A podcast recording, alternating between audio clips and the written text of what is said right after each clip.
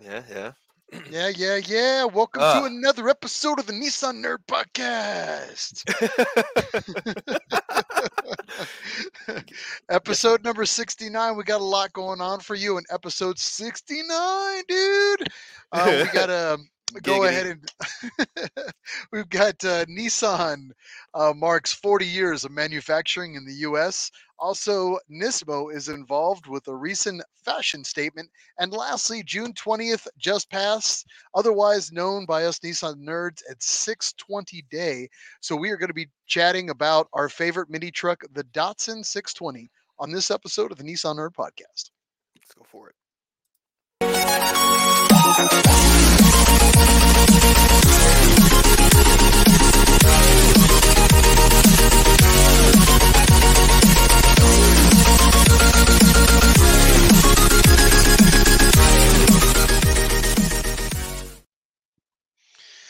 Oh, oh, get this far, bro. I didn't think we'd get as far as 69. 68, maybe.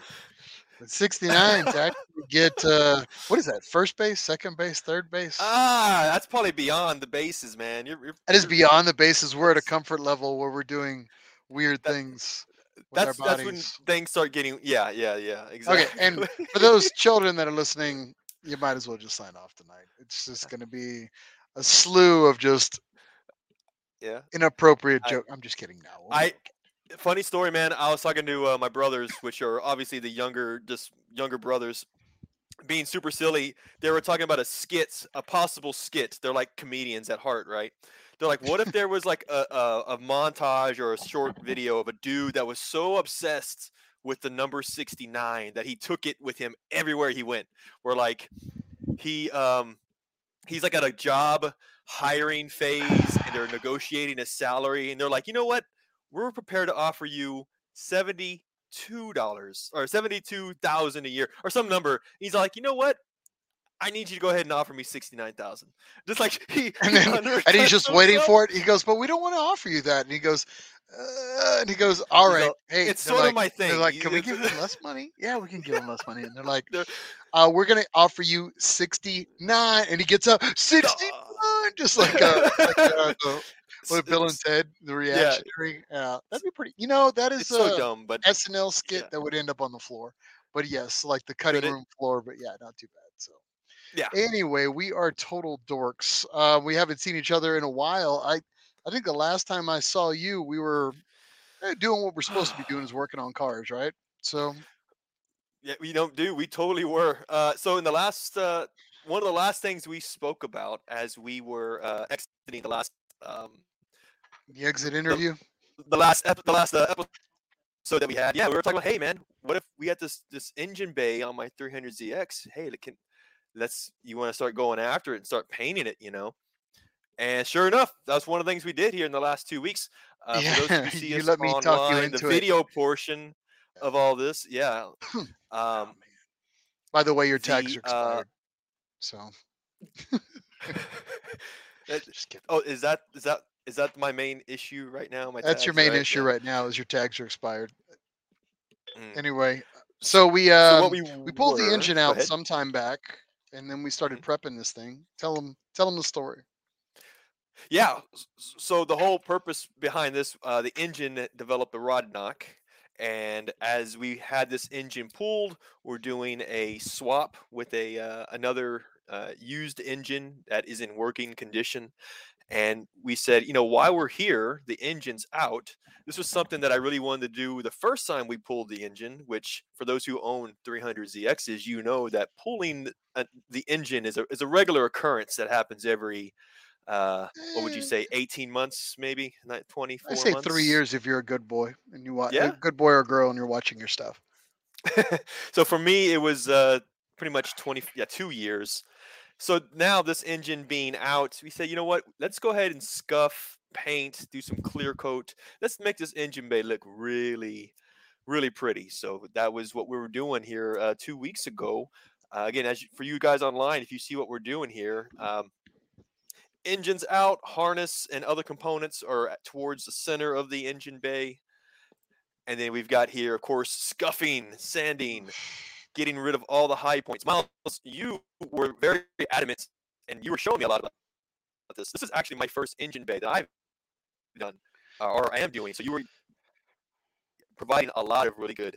Um, Um, yeah, I mean, yeah, it, I would say uh, it's not professional masking. I mean, it's we we did our best with what we had. I mean, we we were just going to basically what we do is basically a scuff and shoot is what I was really planning for. There was a few things that we needed to get done. I mean, we had to obviously detrim everything, start pulling everything inward. I mean, if you're going to do the whole full restoration, you really got to pull the harness out. You got to pull the brake lines off, cap everything, plug plug everything so contaminants don't get in the lines and stuff like that. But for what we had and how bad that engine bay was, um, I think so far it's pretty good. We um, we obviously took everything apart. You can just go through the photos. So we started masking stuff off and um, you know d- just doing what we wanted to do as far as uh, uh, starting to prep everything, and it was so hot. It was like a hundred. It Mhm. felt like 120 degrees, and we had a canopy. Uh, we had with your coverage in the front, and it was just so hot.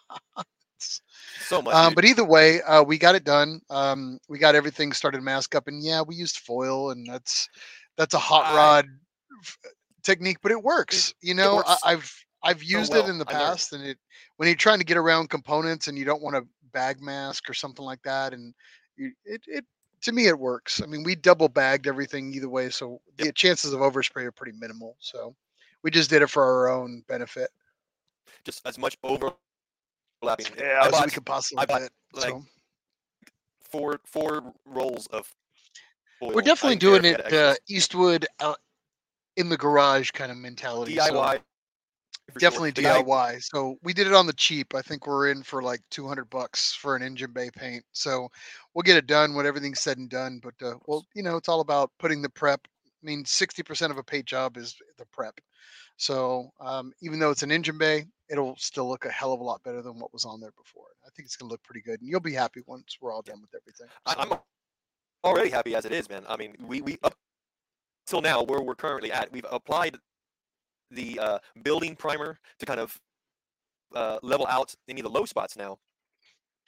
And then soon enough, here, man, to it- when it- hide to hide everything. Yeah. So uh, we'll go back through and uh, we'll just do a, a quick sand, prep everything a little bit more, and then we'll start laying down some color. So we'll go from Right. there. I think what we're doing all right, man. I think uh, I thank you so much for uh, your help on this. Yeah, uh, I've had a, a hell of a time uh, learning a lot about this, though. But guys, for you, It's not over yet. this, We we'll still got a lot more more sanding and a lot more work to do. We still got to lay paint and maybe a dash of clear, and then you'll uh, and uh, you'll like it when it's all co- when it all when it's all done with the engine bay the way you're doing it. It's just you know it's like uh it's like putting a wedding like a beautiful wedding ring on a hoof.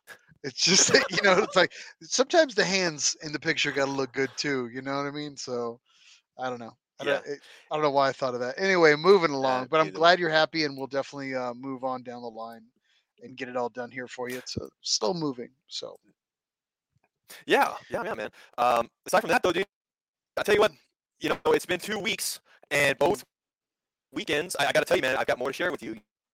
You know, we did actually, uh, myself, I believe you were busy at the time, but uh, myself and, and a few others, we were able to support some fellow uh, Nissan, uh, some fellow Nissan fans, Nissan nerds, and I can Mhm. tell you more about that as well and uh, I'll share my screen on this.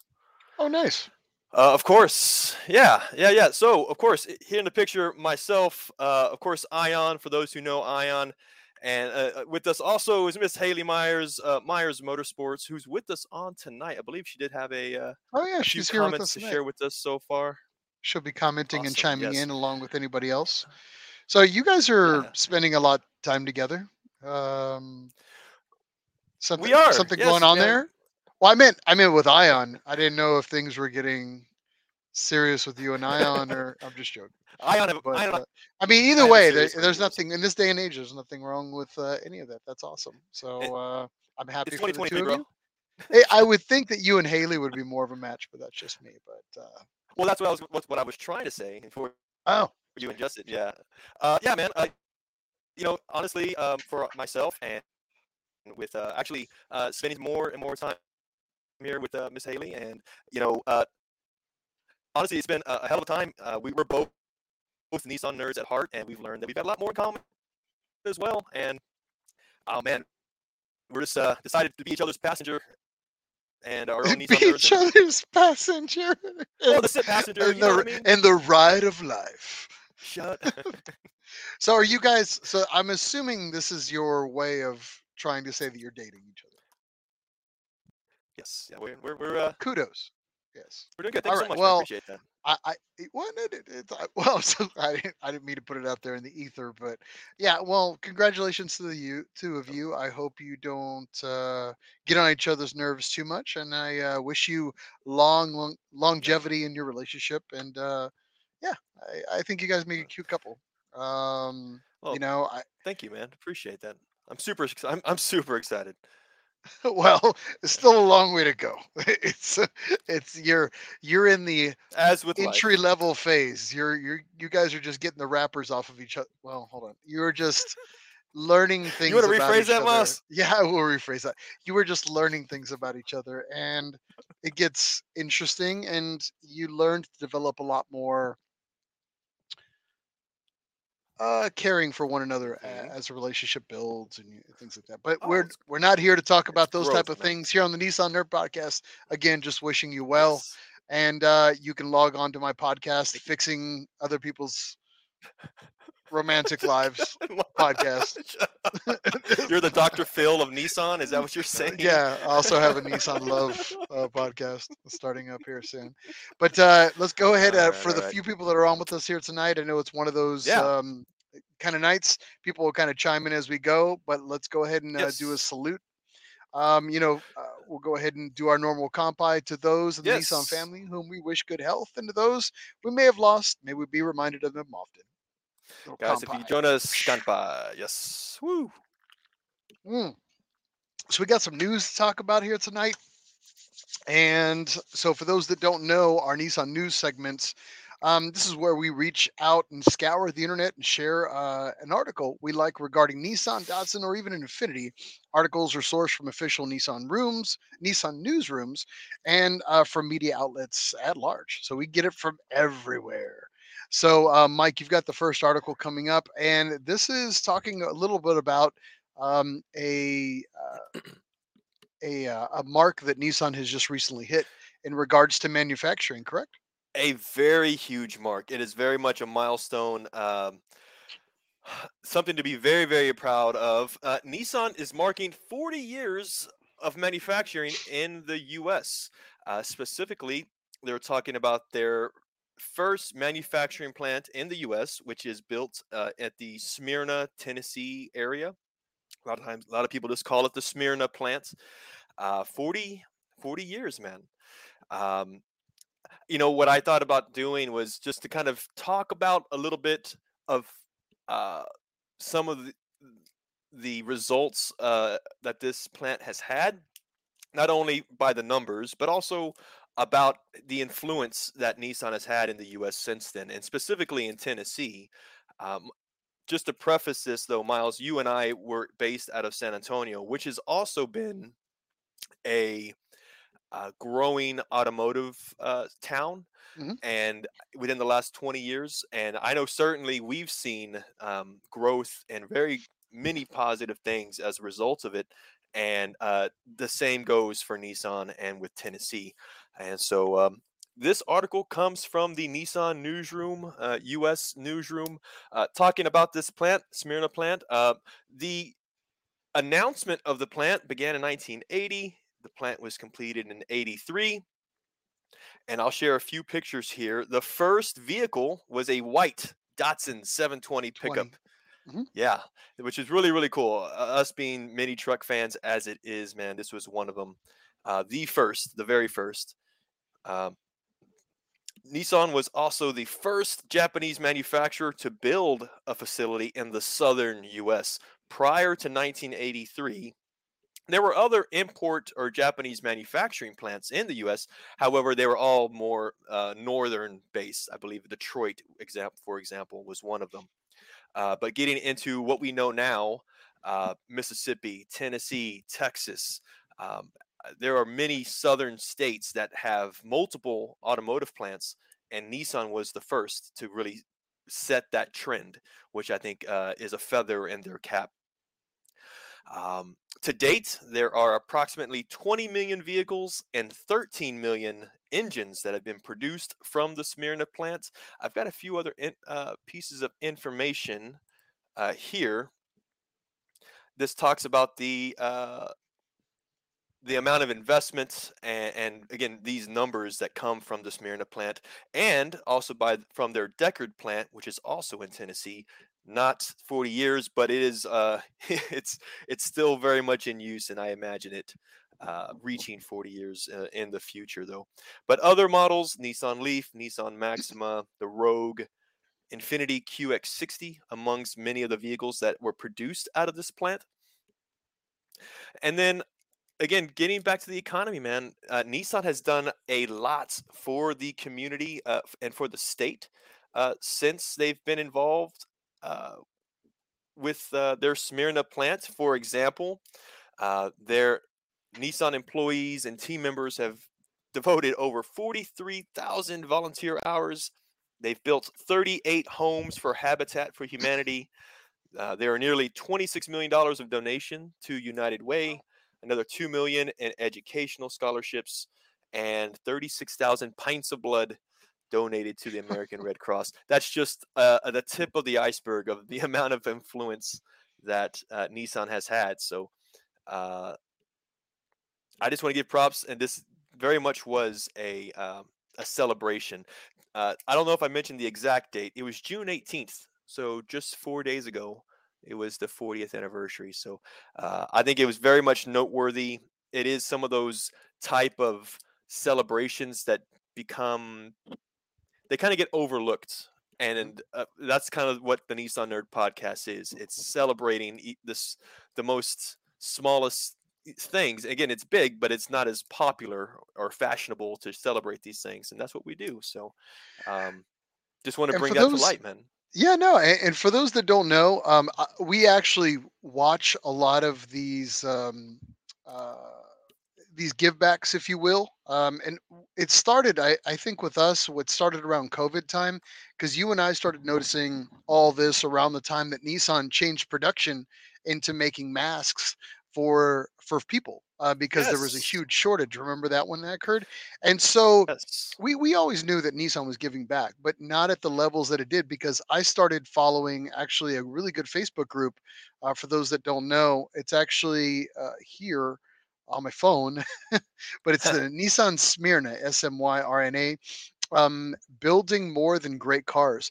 And we, st- I started following the page primarily because it actually shows pretty much every weekend or every other weekend there is something that Nissan is doing at the Smyrna plant where they are giving back. It, it's a huge part of um, who they are and what they represent um, there in Tennessee because they are such a huge footprint and they are very much now embedded in that town. Um, but you could see them giving blood. Um, recently, they were doing food bank. It's we, something we didn't notice. Uh, we had mentioned on here, but Second Harvest Food Bank of Middle Tennessee. They were just recently doing that. Um, and then they do a bunch of things for employees all the time. And here they are building more houses, um, you know, and I've been watching it and it's one of those things that actually uplifts me every morning. So when I'm like kind of starting my day, I'll usually go to that website and it just kind of makes me smile. They, they do a lot of good things. Um, so if you ever want to see how Nissan is um, is what they're doing in their own backyard as far as uh, Smyrna is concerned. Definitely check out that Facebook group again, Nissan Smyrna, building more than great cars. So I would highly recommend checking that out. Absolutely, man. And one last thing to mention as well: um, this Smyrna plant, and also I believe the others, um, they these plants are trans- making transitions from the engine manufacturing or internal combustion engine manufacturing and they're transitioning to what they're calling of course the electrified future. This is part of nissan's ambition 2030 plan that we've mentioned uh, uh, many times uh, throughout the uh, last few uh, months. And um, many of these plants are being retrofitted uh, same building, but just tons of investment in the machinery uh, inside uh, these factories. Always uh, improving, always always uh, preparing for this new EV uh, wave. there is a really good website. This is actually relatively new. Nissan is promoting this as saying if you are curious to know more about their manufacturing operations, you can go to nissanmanufacturing.com and uh, I think I did have one page here I could share with share it, and it will give you an insight as to some of the uh, transitions, or maybe even cur- uh, current uh, operations that are happening inside multiple plants, more than just the Smyrna plant, and it really lets you know uh, what what they're doing. It's really fun. I've been able to look at this here within the last uh, couple days, and um, it, it's cool. Again, numbers. We're nerds, man. We're looking at the, all the stats, and, and this is exactly what this website gives us. So it's a it's a lot of fun. Yeah, uh, very cool article, man. Thank you for sharing that. Yeah. Um, so let's move on into our next article. Um, the next piece that I actually want to kind of talk about is something that just kind of came across the wire um, within the last few days, and just um, prior to the um, the new um, Formula E uh, race that's coming up here in Portland. Yeah. Um, so um, well, obviously we follow Nissan, we follow Nismo as well. Um, this actually came up on the uh, on the Nismo feed on the Instagram, and uh, Michael shared in the background here. Uh, but yeah. ultimately, um, ahead of this week's inaugural Portland E Prix, the Nissan Formula E team have launched a stylish new streetwear collection based on old racewear um, from the from Nissan. Now, titled Nismo Thrifted, the collection has been inspired by Nissan's tireless commitment to carbon neutrality and sustainability by 2015. This is one of their current goals. As well as being based around the manufacturer's goal, the collection is also in re- reconnection of incredible motorsports history dating back to over 85 years. Whilst Nissan has been involved in racing for almost a century, their dedicated motorsports division Nismo has been around since 1984. The reason for launching the collection in Portland is because the city is one of the greenest in the United States. As being there myself, I can completely agree, um, making it the ideal backdrop for the launch. The collection itself has been uh, made using secondhand clothes to show that something incredible can be made from something uh, which is which would otherwise simply be thrown out. In doing so, Nissan are hoping to promote a carbon and waste free future by pushing for less clothing to end up in landfill sites. Um, behind the clothing line alongside Nissan is U.S. sustainable fashion designer Mia Diamato, uh, founder of Boho Basement. The collection has incredibly been made using iconic upcycled retro Nismo race suits, as well as Nissan teamwear and other merchandise. Um, so Nissan um, team principal Tommaso Volpe is very happy for the side to have worked with Boho Basement on the clothing line ahead of this weekend's inaugural trip to Portland. Um, while Volpe recognizing that upcycling is becoming more popular. So he wanted to chime in here and say, We're happy to collaborate with Boho Basement on this Nismo thrifted collection to commemorate our first visit to Portland, which it is. Um, we're always looking for innovative solutions to contribute towards a carbon free and zero waste future, not only when producing cars or racing, but across all the aspects of our operations. So that's that's pretty cool, man. I so there's two things I thought about this article as you were talking about it. The mm-hmm. first one is I know exactly why you picked this article numerous what? times. Whatever yeah. do you mean? Yeah, no how it I can't even count the number of times that you've on this show debuted a new uh, uh sorry, not new, vintage vintage new. Yeah, you're wearing one right now. Whoa, uh, whoa, whoa. T-shirt. What are you talking about? This has nothing to do with the show. This is just my normal attire. Well, I know. Well, you've done it on the show because it is all Nissan related. But you love, and I love it too, the vintage shirts, hats. Oh, what, what do you got there? Uh, Check that out. Like this oh. is a, a pair of Dickies coveralls. Yeah. Now my stitching is about as good as my welding. so uh, I'll get there one day. But yeah, man, like, dude, I always got patches on the ready, baby. You know how I Yeah. do. Yeah. So it- look, bam, right there, Mhm. bam, bam. Get- I'm oh, telling you. Ah, Oh, so, dude, eh, that's it. see, see, you should work for Boho Basement. Is that what you're trying to say? Are you trying to get? You're trying to get I- in? it sounds like they're doing an amazing job already with what they have, and uh, and they're probably gonna they're gonna do some amazing cool stuff and inspire me to do even more crazy stuff. But yeah, you know that's the thing. It's like when you can take something ordinary and throw a vintage patch on it. I mean, it it it it show it pays homage to the brand, and it basically sauces up something. Uh, and I'm hold on. if I had glitter, I'd throw it. If we, if we had the budget for glitter, Yeah. for virtual glitter, I would throw it out there. But uh, yeah, man, if it, it if it adds, it brings new life into something old and would otherwise be thrown out. And you know me, I mean, you've been out with me before where I take like an old like cint- Red Kap jacket or an old Dickies jacket that's like 20 years old, and you're like, dude, like what is with the old dirty jacket? And I was like, ha, Yeah, what up? Yeah. And then a month later, I come back and it's all full of patches, and people were like, "Damn!" I was like, Yep. That's how Yep. how you do, man. I'm telling you." And that, there's Yeah. not enough people doing that. So if you're at home when you are in your garage, just something to think about. Take an old pair of your coveralls, maybe uh, throw a stitch on them, throw an old patch on them, pick up a old patch off of eBay, um, and then make something cool out of it. You know, that it, you know. Um, Design and inspiration doesn't have to start and stop with our cars. You know, some of It- that stuff can go into some of the fashion pieces. and it doesn't it doesn't have to be all new materials too. I mean, retro has always there are a lot of no, things. the that- used stuff is the best, man. All the if Yeah. you could take something old and It's make it cool again, yeah, Yeah. it's character, man. Uh, You know, I don't know. That's just my two cents. But um, I'm very much behind um, the uh, the Nismo thrifted. If you're interested um, in checking that out, again, you can check that out through the um, I think it's hashtag Nismo thrifted, if I Mm. remember. yes. Um, and that's what we're going to be following. You can also follow the Boho Basement um, on um, on Instagram as well. That's where I found them.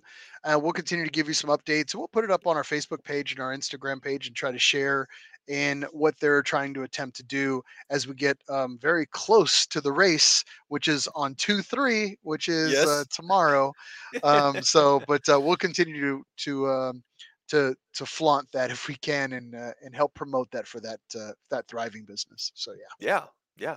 Uh, last up here on Nissan News before we move on, and this was actually a late or uh, a late addition to to Yeah, our podcast because today. it just today this was released, and uh, we'll go ahead and talk about it here. And that is uh, Nissan uh, and the new Nissan Z Nismo has been teased ahead of its launch. And this is something which, if, for those who follow social media specifically regarding the new Z, we've seen test vehicles, we've seen them, you know, in camouflage. People are speculate, always a speculation of Nismo. Is this the Nismo edition? And well, now we've got a little bit more to kind of bite on from Nissan themselves. I'll share this video here in just a second, though. But uh, Nissan has released a YouTube video, uh, roughly, uh, oh, uh, uh, not it's not too long, about a minute long here, though. But Yeah. it does show the new Nismo Nismo Z uh, being driven by three-time world champion, uh, Formula Drift World champion. champion uh, Chris Forsberg, Mhm. and it's actually a rather exciting uh, video. You see the body lines, you see what you know changes they made to the aero, and also I gotta say I love the color. It very much is in line with what the uh, the Nismo GTR is right now, that bluish. Which, by the way, I don't think I've ever seen a Nismo in blue up until this time. It's always been red, black, white really, I think those are like the main three colors. Uh, so to see a Nismo edition car that is not in those three, you know, Nismo colors is, I want to say, a first uh, for many of it, though. Uh, from this article, though, uh, there was no details as of yet as to its performance of how uh, it's different. Uh, we know it's going to be different, but we don't know by uh, how and by how much. Uh, but they are saying that to stay tuned for full details later this summer. I'm going to share a quick snippet of this video here. Let's go ahead and take a look. Again, you've got Forsberg, twin turbo Nismo, the new Z. Have you had, had you, have you had a chance to uh, enjoy this, Miles? Oh yeah, yeah. I've already watched the video like nine times. I'm enjoying it, man. Nothing, nothing's better than uh, dead silence as we watch this video.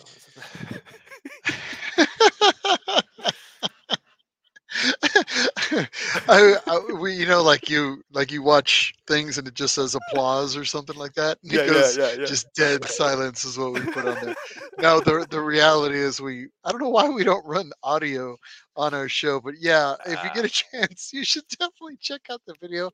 Um, it is actually, uh, it, they did put a lot of effort into it, and of course, Chris Forsberg does a great job, of course, ripping around with it. So yeah, I, I was glad to see the launch for the new Z. I mean, we've been we've known that it was coming down the pipeline for some time. Couldn't really talk too much about it, but and then you never know. Sometimes stuff gets pulled, but the fact that it Yep. finally was released uh, publicly, and I think it was the right choice to go with that particular color for the first Yeah. one because I absolutely love that color. It's such a nice color, man. It's it's it, it's it was nice the is that the same shade that they use on the GTR? Because didn't you just see it? I, I want to say so. I, I'm almost like 99% confident that it, it is the same color. color. It's a good color, man. And then when you uh, transition that with the red accents that uh, are on the uh, ground and the aero, It looks nice good. touch. Nice touch. Nice combination. Yeah, yeah, So- yeah.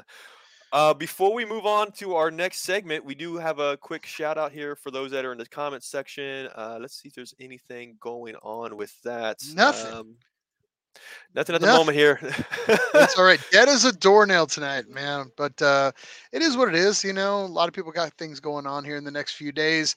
Um, I don't think we promoed really anything for this episode. We we got a little busy. We didn't know if we were going to do an episode, and then here we are, just trying to make it happen. So, eh, whatever. We'll have a good time. We'll entertain ourselves as we normally do. So That's what we do. Again, and we always gotta at least this I do this for myself pretty often, Miles, is that this is just us hanging out in a parking lot. Something that we would normally do anyway. This is how it's always been. Even if we didn't have this thing live, it would still be us making this same show Yep. and just showing it to ourselves later on. For Oh, just just having reason. fun though. Again, just just So again, this gives us a chance to hang out, you know. So Yeah. again, so one friend to uh, all right. So I think that kills everything for news. Uh, let's talk next. Uh, we go on to our motorsports update.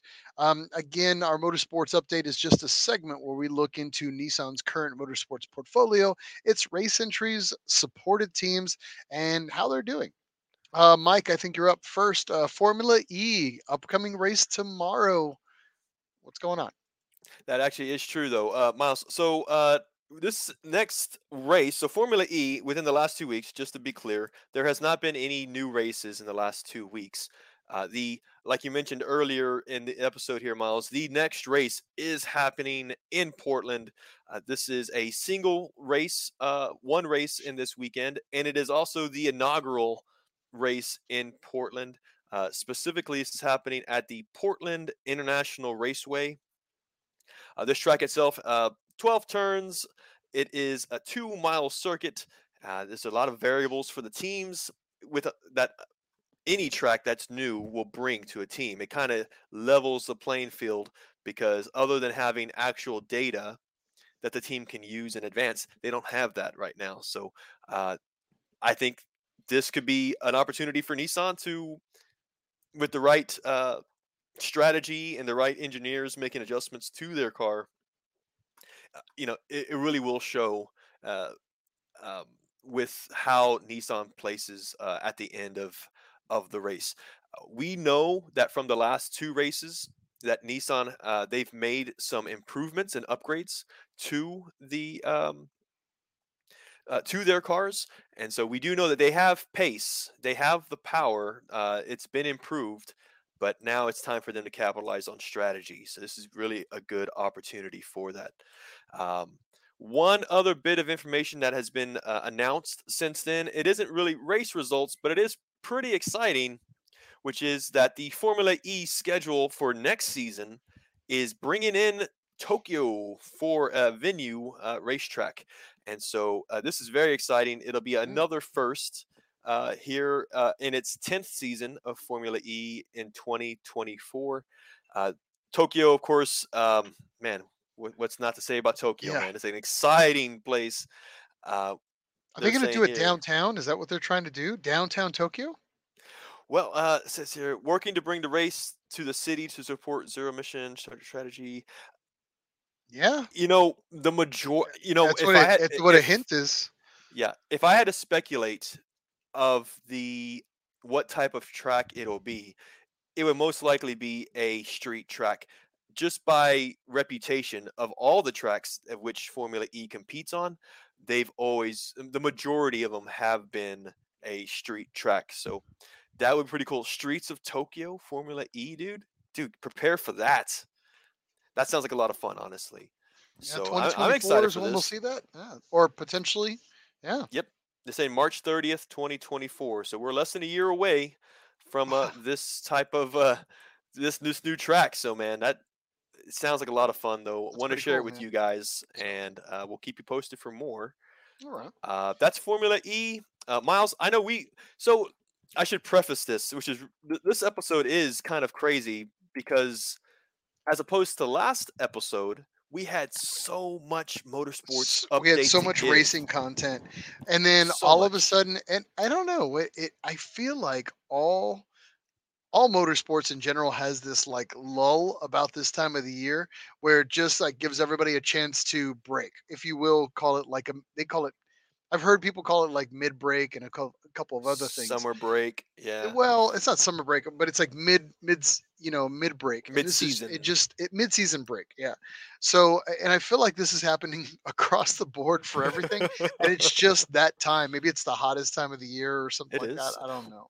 Well, but um, weather is so, a, definitely a factor right now. Yeah. Weather could be a factor. So, uh, on that note, um, let's talk about Super GT. Um, for you uh, that were with us last time here, episode number 68, um, we were talking about Super GT, which was nuts in a sense. You know, uh, we had round three at Suzuka. That was actually on 6 3 6 4 earlier this month.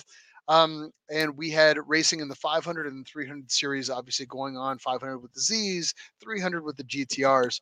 Um, I will say that uh, number 23, the Motul Autech Z, was having a, a, a normal a normal qualifying, and then they were out to just kind of really kill it for the race. Um, fortunately, they suffered a very horrific accident um, in the number 23 car uh, being driven by uh, Matsuda at the time.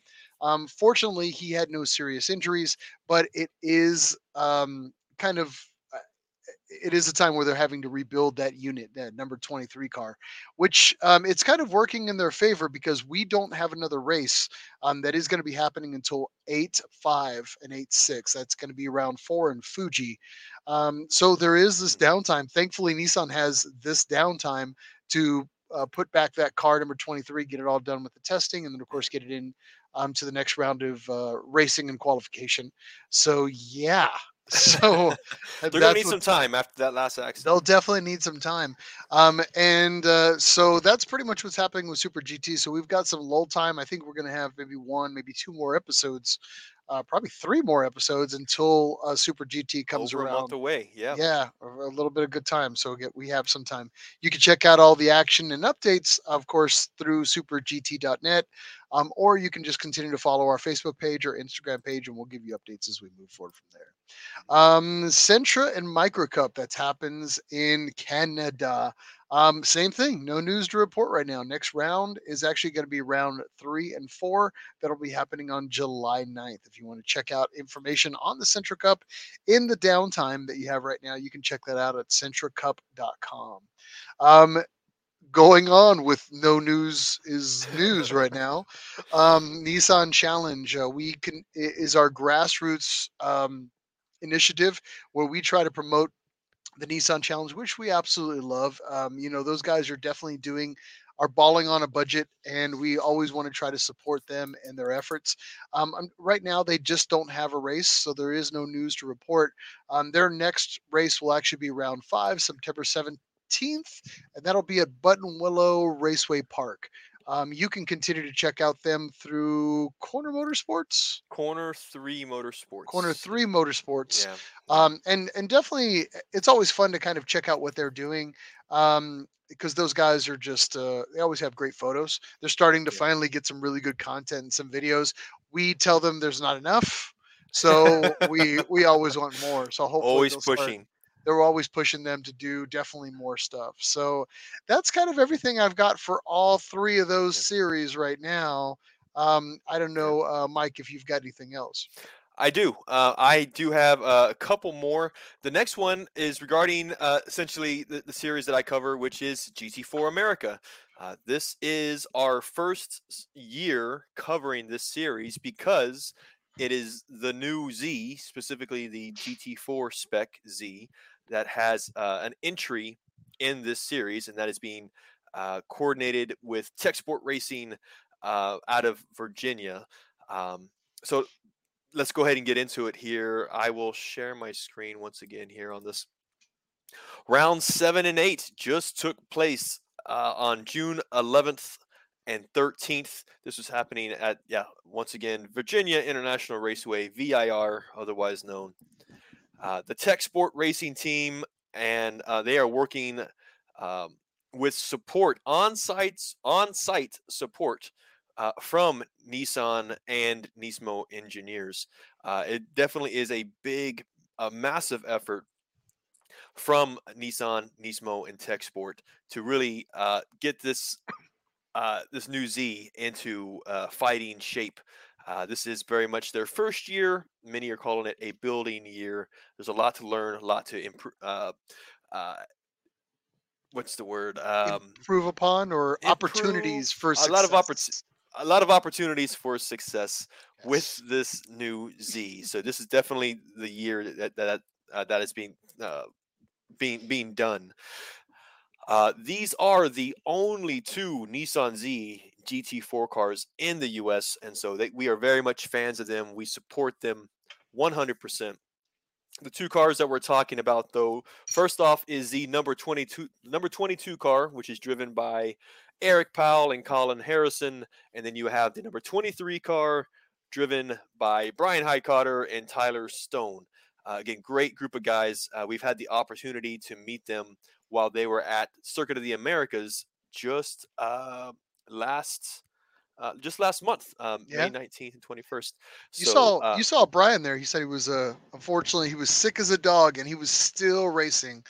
Ah, right? He he he, was uh, under the weather. I don't know if he's I don't know how how massive it was, but uh, or how great it was, but I mean he definitely uh, was taking care of himself and being mindful around others. But but very much, uh, man, he dude. You- You love gotta love job, that guy. He's always eh, I I love Bryan. He's always has that that uh that killer spirit. So uh yeah, we'll definitely uh continue to monitor him. Any other news going on, like other than uh the upcoming races?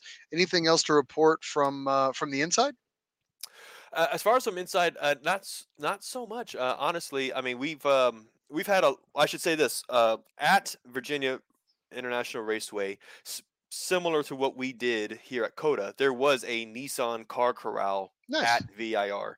Uh, a lot of our Nissan friends uh, along the eastern coast, um, even further, you might say the Midwest, traveled to Virginia to to be a part of it, and uh, it- sounds. Uh, and I, I didn't expect anything different though, man. The the Tech Sport Racing team is so hospitable, so nice. They they they uh, brought in uh, or allowed uh, a few of them to come in and kind of stay in the shadows, stay in the corners, be able to get some real, uh, really close observations of how this team works, and, and just being around obviously a car that we're so passionate about. You know, Isn't that Um, crazy? Like, like, uh, just think about that for a minute. You know, you've got people traveling from all over the country, of course, for a race series, but a lot of these people, this is kind of their entry into the series, and they're they're they know that they've got um they've got a flag, you know, to to basically get under.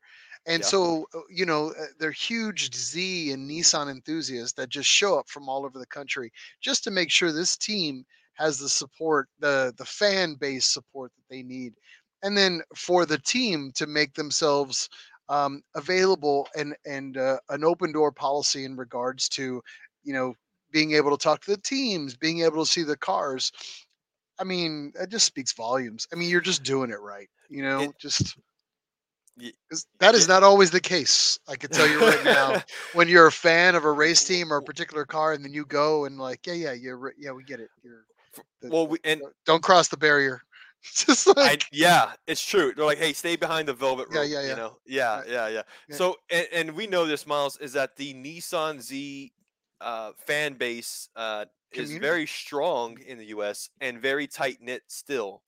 Uh, we've got well over 50 clubs, Z clubs, that are underneath the Z Car Club Association, the ZCCA, all over the country, Yep. and many of these clubs uh, have have tens to hundreds of members uh, in each area. So the, the fan base is strong.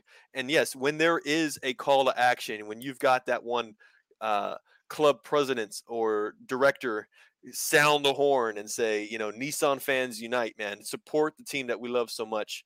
Uh, you know, we do it uh, and we show up. And it seemed, you know, we did that at Circuit of the Americas, and it was no different at VIR as well. A, a huge showing of love uh, to uh, the Nissan teams and to the car that we like so much. I do want to mention real quick though the, the results of that race. By the way, uh, specifically, we'll just kind of get into the uh, the two races. Uh, race one happened on Saturday evening. Uh, both cars did cross the line. Number 22 car finished 27th overall, seventh in its class. And then you've got the number 23 car finishing 32nd overall and 10th in its class. So we are near the back of the pack. But again, again, it's not about, in my opinion, what we're learning this year is is really getting that base, finding that our competitive edges and adjustments. Uh, I should mention this. A lot of that conversations that we're having right now, we just had a, a few weeks back. We released a lot of content relative to GT4 uh, in the last two weeks. For those who want to know more about Nissan, Nismo, and the GT4 series, go to our YouTube channel and check out our interviews with uh, the Nismo engineers and Nissan engineers, and also the Nissan drivers. Uh, they provided a lot of insight about the cars. We were very fortunate to get that to get those interviews. Uh, our last episode, we spent half the show talking about it as well. So for anybody who wants to get caught up and kind of get a crash course into what GT4 is about and what what Nissan's doing, definitely check out uh, those videos. Um, second race was on Sunday morning. The number 23 car finished 26th overall, seventh in its class. However, it was the number 22 car uh, at the time driven by Eric Powell, who did not finish the race. Uh, it was right about mid, close to midway through uh, the race. There was contact with another car. Mm. Uh, by all me, by all appearances, the suspension was damaged. Car was taken off the uh, the track. Eric Powell did go to the on-site medical building to be okay? looked over. Clean bill of health. He was able to leave rather quickly. nice. Now it was in you know the all of this was televised, right?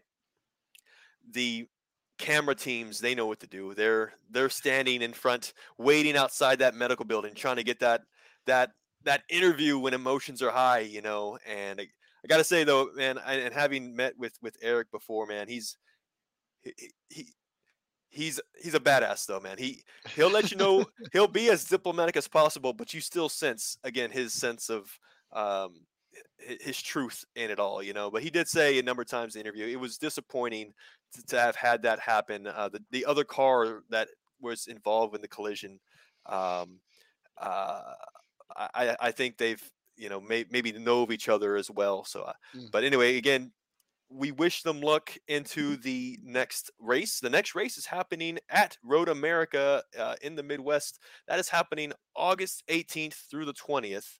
So what is that? That's two months from now. So yeah, we Yeah. we've got some time in between now and then. So Well, we've Yeah. we were talking about potentially getting an interview um, with some of these folks, um, if downtime permits, and we're not cutting into anything that's important or fundamental, uh, fundamentally important to the team or team development. We do not want to challenge that. We want these guys to try to have the best season that they can.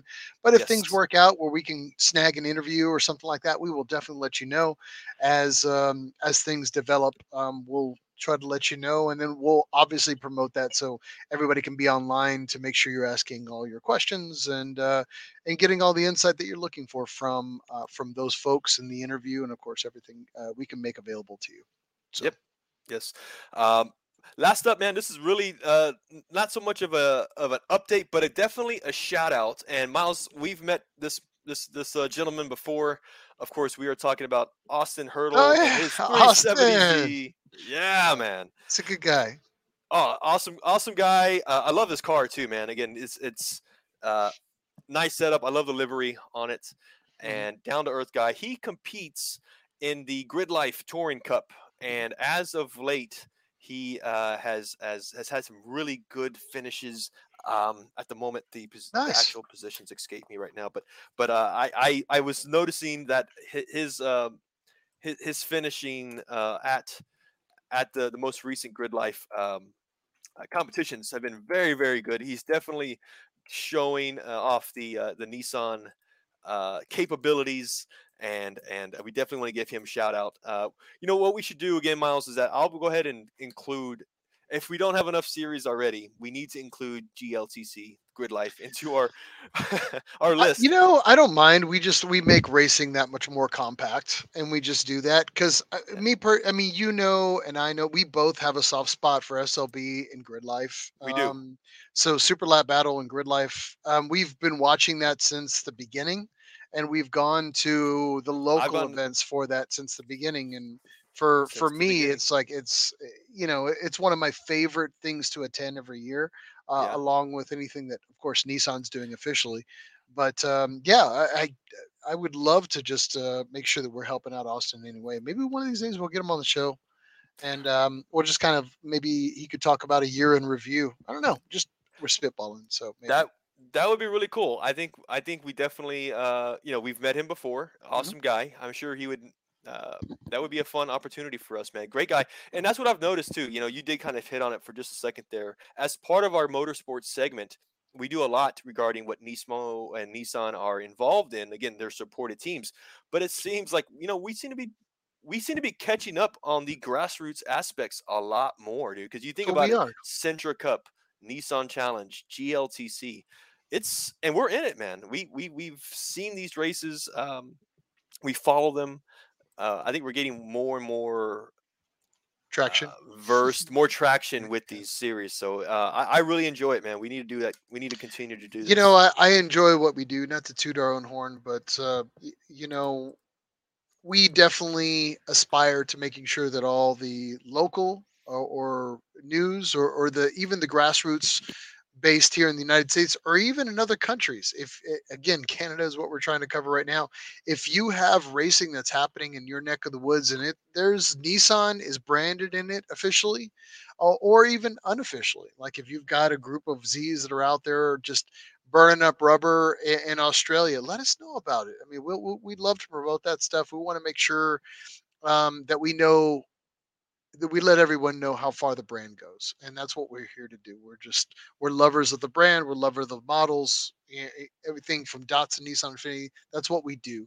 Um, you know uh, that's what we harp upon and that's the whole reason why we have this you know this megaphone of a podcast. You know this is what we're we're here for you so you let us know what we need to be talking about and we'll uh, we'll definitely make it so so uh, again, uh, thanks to Mike for promoting uh, or speaking in regards to that one. Again, shout out to Austin and all our other racers that we just talked about. Keep it up, keep it strong, keep it on the keep it on the track, and stay safe, guys. Um, so let's go into our next segment here. We are um, celebrating something. Um, you know, it was just it's not today. Uh, today is 622 for the books, of course, episode 69 but there's uh, something else that's special for you and I. Um, we are a lover of this uh, this specific model, and um, it recently uh, dot uh, Nissan, we'll call it Datsun 620 Day, um, officially passed over the last few days. And you and I, uh, you know, we send back photos and images of six. We try to out 620 each other on our own personal thing, and we're all, uh, you know, in other pages. I'm always looking for cool 620 ideas um, because we've been lovers of this vehicle for uh, the for this truck for so long. Um, I know you actually got one before I even got one. Um, and I had to rally around your campfire before I bought my own. So, yeah. Oh, you're muted, buddy. I'm sorry, man. Eh, You know, it's funny you mentioned that too because I was just having a memory. uh, My 620, which I still have, I bought it over 10 years ago. This is Mark 2023 marks 10 years um, that I bought it. Uh, New Year's Day, nonetheless. We bought this car and this truck, and yeah, I tell you what, man, it's been a a, a, a fun ride with this truck. We've done so much with it. I've gotten a lot of enjoyment out of it, and it's actually the vehicle I've owned the longest uh, for me, anyway. Uh, and we could talk about it some more as well. But like you said, yeah, it, it's it's it's 620 day uh, just this week, and part of our back alley chat segment that we want to share this this Is- episode is going to we be we're going to celebrate the 620 basically in all its greatness. Um, we do it uh, we do it once in a blue moon, but because we're such 620 uh, fanatics, I guess if We you are. want, it's a it's a weird thing that we're fanatical about that. I mean, it doesn't have the same lineage. It's like this underrated vehicle. And then we just there's some styling aspects about it and some really cool things about it that we just absolutely loved and it triggered us and now Yep. we're fanatical about them. So, yeah. for those that don't know, give them a history lesson on the vehicle, Mike. Let's go for it. truck. Yes, I thought this was really important. So for those uh, that are with us that aren't familiar of what the 620 is or or what it's about or any of its stats, let's go ahead and start off and give you a bit. So uh, the 620 is a compact pickup provided uh, built by Nissan and for us in the U.S. otherwise known as Datsun at the time. It was actually it's actually the fourth generation of Nissan's compact pickup. It was produced from 1972 to 1979. Uh, Nissan produced uh, its first compact pickup for the U.S. and as early as 1959. Believe it or not, um, we've been essentially Nissan's been selling trucks in the U.S. At that point, you do the math: 64 years Yeah. of Nissan pickups in the U.S. Um, prior to the 620, you had the 220, the 420, the 520, and then you get the 620 in 1980 we were uh, preceded by the 720 and then of course we have the, the d21 hard body and it wasn't until late uh, mid sorry mid 90s that we began to see the frontier badging come into play uh, and then let's not forget this is a, this is not a compact but it would be the full size which is the Yeah. titan which yeah, was, Nissan uh, started stepping into the full size country and uh, the big boy pants, and then that's what it was. but we're talking about the mid size now. Yeah. Um, you know, for those that don't know, um, you know, of course, the 620 was also called the 1500 in others countries. We didn't want to leave you guys out, just so you know. um, we didn't forget about you. But again, um, you know, the it, it's funny, like when I started getting into the 620, you find out that there was like you you run into like little small groups of people like that are Datsun fanatics or Nissan fanatics or people that used to really work for Nissan or Datsun back in the day. You kind of meet those people and you Uh-huh. just kind of grill them and talk them. And one of my favorite stories um, that I'm still I'm still trying to pin down is getting these racers to talk about what I'm showing back here and these Baja races, like the Spencer Oh. Low vehicles. Those things are awesome, and I wish Amon was on. Amon Hall was on with us tonight, um, who's just fanatical about these 620s and that racing series um, from the Yeah. from those vintage years, um, and like with the Simmons vehicles, which is what this one is. Uh, Okay. Simon is, and um, and of course the uh, Spencer Low and all those uh, amazing vehicles at that time. But my favorite story that I know to date, um, until something else surpasses it, is Mr. K used to drive around in a 620, um, and he would be wearing a cowboy hat, yeah yes yes and yeah he'd be rocking a cowboy hat um, while he drove his 620 because he just he thought that that was just it, it felt very American for him. And I, Mm. I would have to agree. So every time I'm like ever in a 620 or I'm driving it, it just kind of I don't know why I think about that. It just brings a huge smile to my face.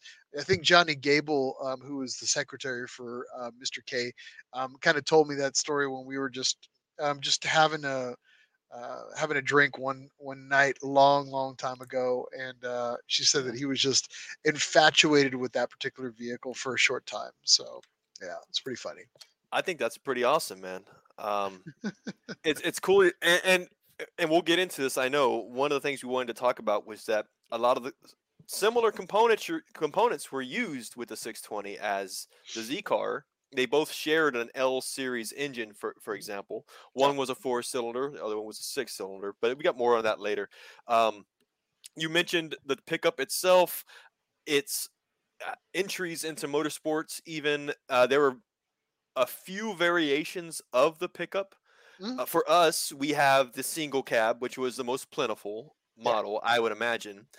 The more sought after at this point was, uh, at least on the streets, is The king the king cab. yeah The king cab, yeah. And I, you know, I it wasn't until are you gonna run year you you have a gallery that we should be running in the background I don't do, you? I do. I so we had the we had the we had the standard cab we had the king cab and then we also had a run of chinook campers that went for a while now now that's that's just talking in generalities but there was also the standard rear wheel drive and the 4x4 versions as well the four by four. so um, yeah, and and we included we have a gallery that's kind of running, and this is just a collection of our own personal photos, some old advertisements, some vehicles that inspire us.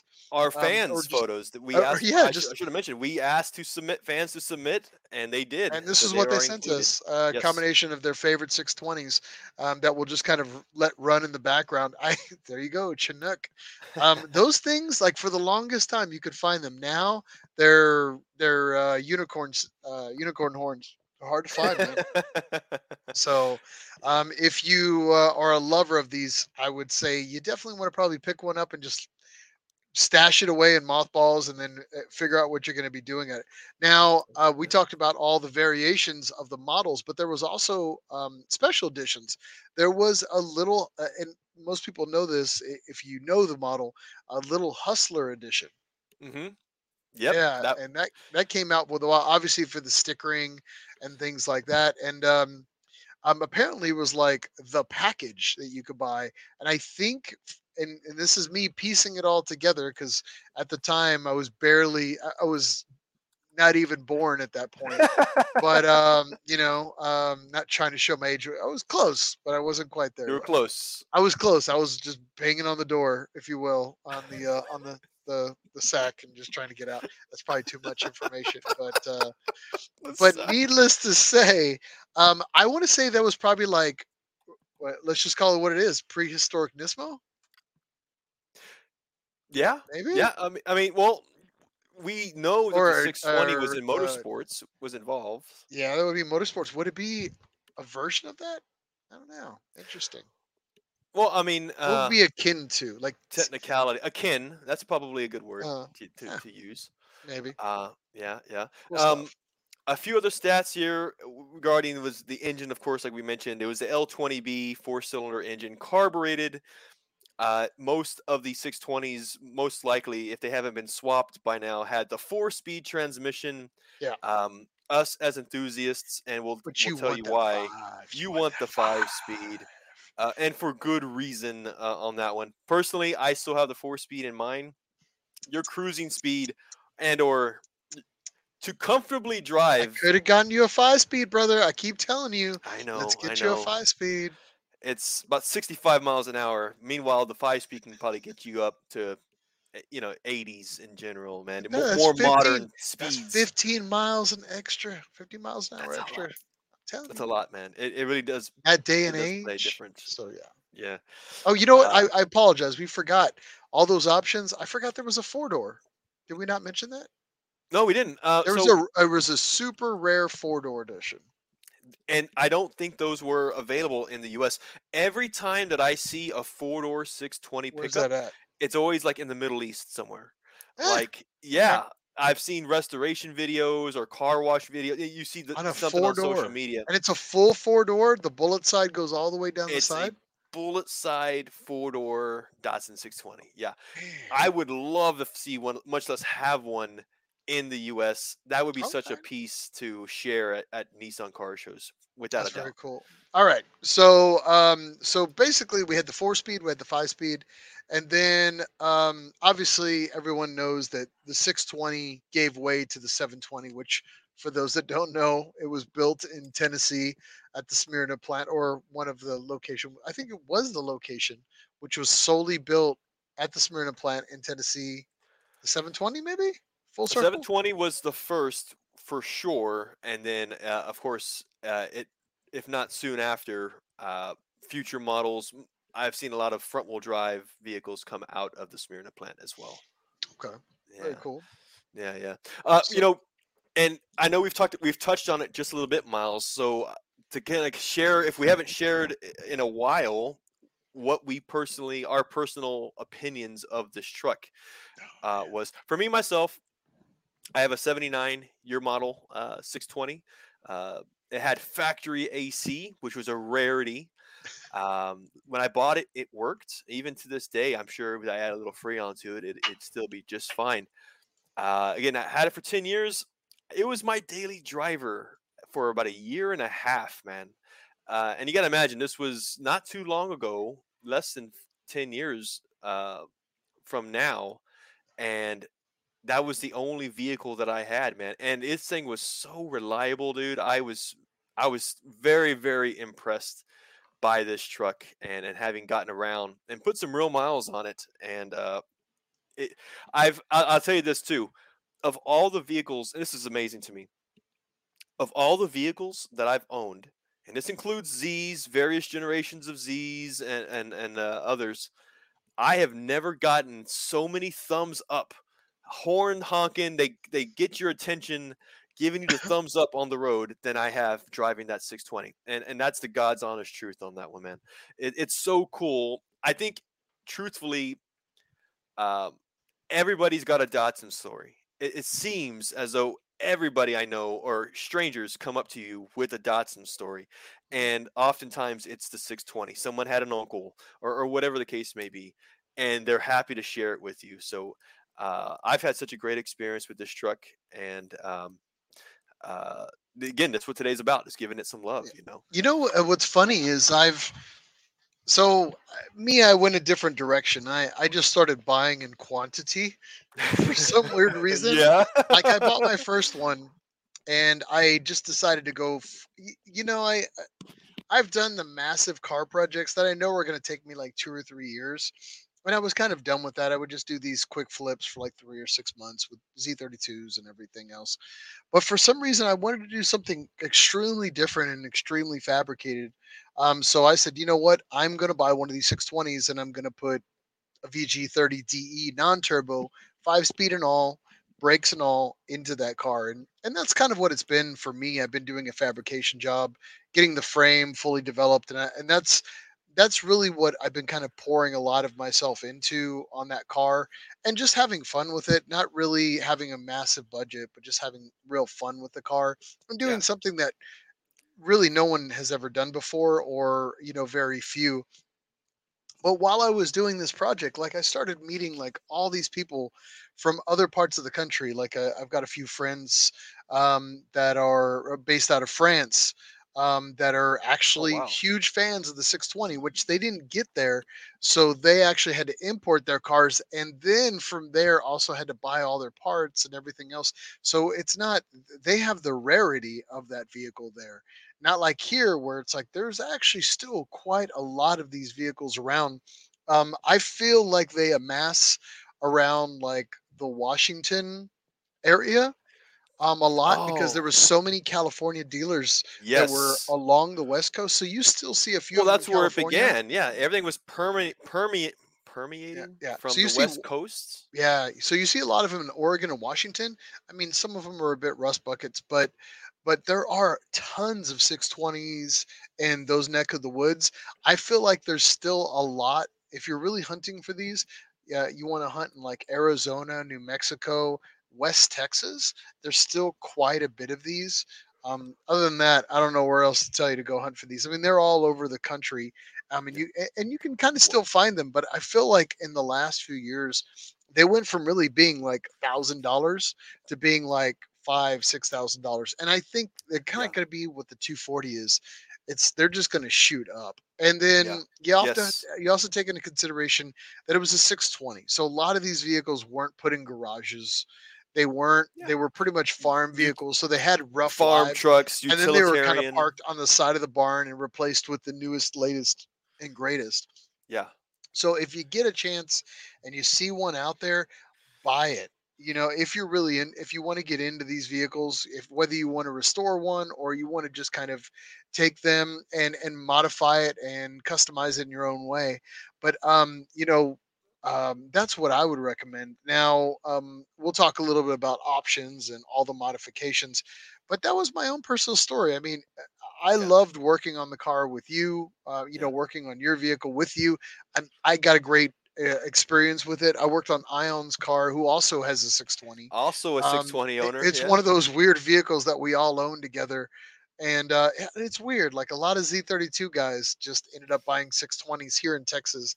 I don't know if that's the same for the rest of the country. Anybody's there that can Everybody needs uh, someone or to, haul some tires. If you want to haul like engines or car parts, that and you're In looking for an amazing in style and have an awesome beater, that's the, the 620 is the ride for you. 620. But uh, that was that's kind of been my personal take on it. It's just kind of been I- I would say you opened that world up kind of to me, and then I've just kind of been experienced just a landslide of just really cool stories from other folks, and um, I've enjoyed working on it myself and getting insights and feedback from you guys. But uh, Yeah, I know yeah, yeah. you you have a '79, and um, Yes.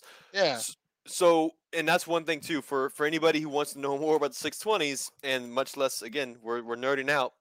It's the 78 and 79 year models. I, in my opinion, are the models you want to go after the most. And one of the primary reasons behind that is that the 78 and 79 year models had front disc brakes, uh, and very much improved because prior to that, you had four wheel drum brakes. Um, I man, I can't imagine what front drum brakes are like, man. I I, I don't I haven't driven in one in a very long time, and probably for a good reason because it probably scares the bejesus out of you, if uh, especially if it's not been maintained or. Um, well, calm down. it granted- wasn't like it wasn't like granted, throwing an anchor out the window. that's true. and just Well, went and praying. yeah. I mean, it, there was there were still breaks that were viable. They just they weren't the greatest. Like when you mashed on them, you're like, Yeah. you know, yeah.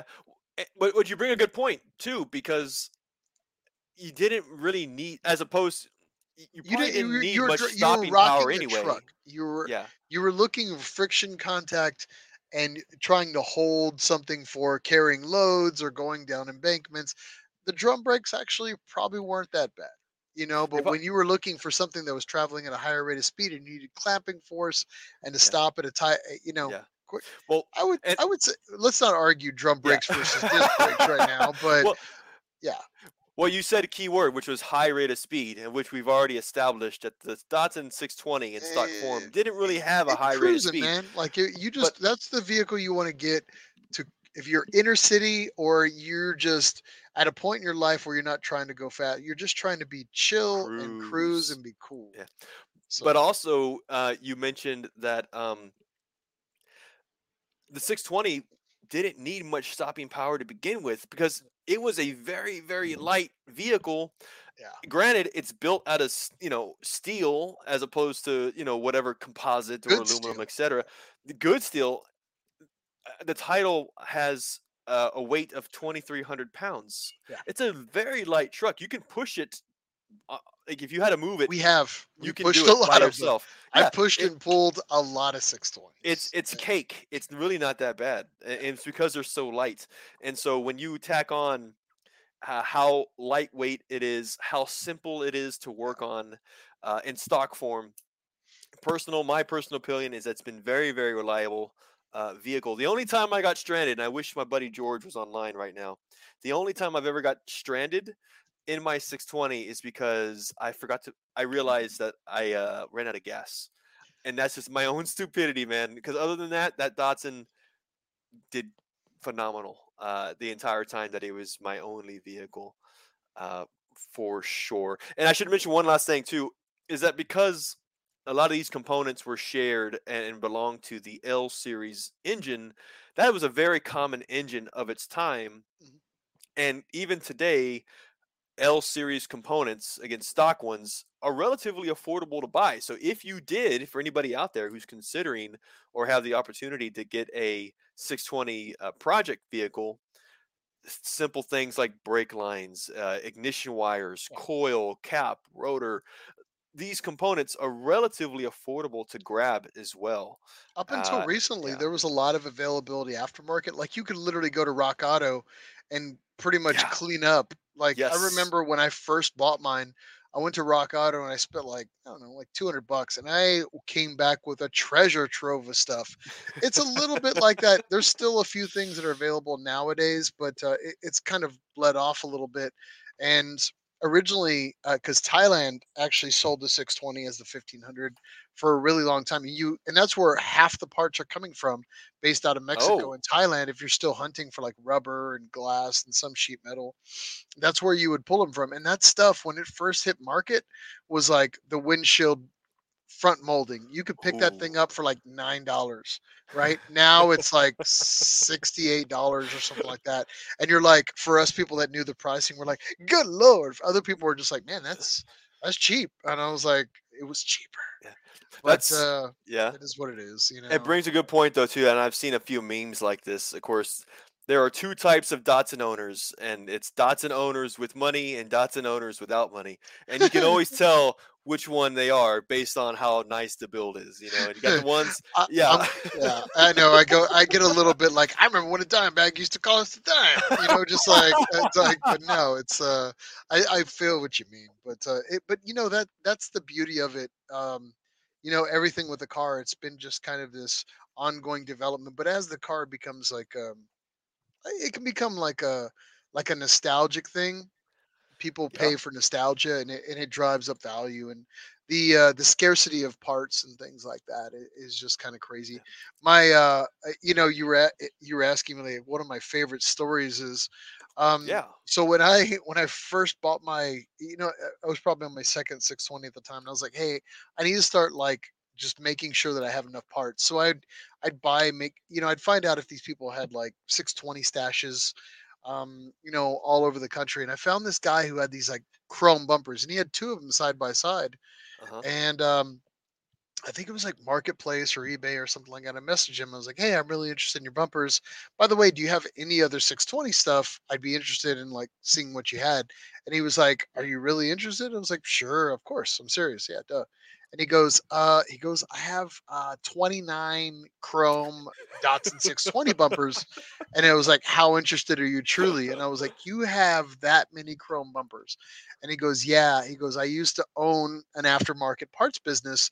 and we had this building and it caved in these 620 parts were sitting there just and i never got around to clearing out the rubble and i Mm. remember i told you this yes, and um and so i i called all the 620 owners and I, that i knew and i Yeah. kind of said this big megahorn and i was like hey fools this is what's going to happen i know a guy who has the last stash of chrome Datsun 620 bumpers in the Yeah. country i was like who's in and so I put this massive like I don't know buy it uh, you know group buy together, and I was like, all right, everybody chip in like uh, whatever I forgot what I got. It was for. affordable. I know that much. it was yeah. affordable, and I remember I got them for like I want to say I got them for like fifty five bucks. I I charged like seventy five dollars or something like that just so I could cover my ends and unboxing everything nut. and rebagging. Yeah. Yeah, it wasn't I wasn't trying to get rich on them. I just wanted to be able to you know get whatever I wanted to get. uh, I wanted to get first pick.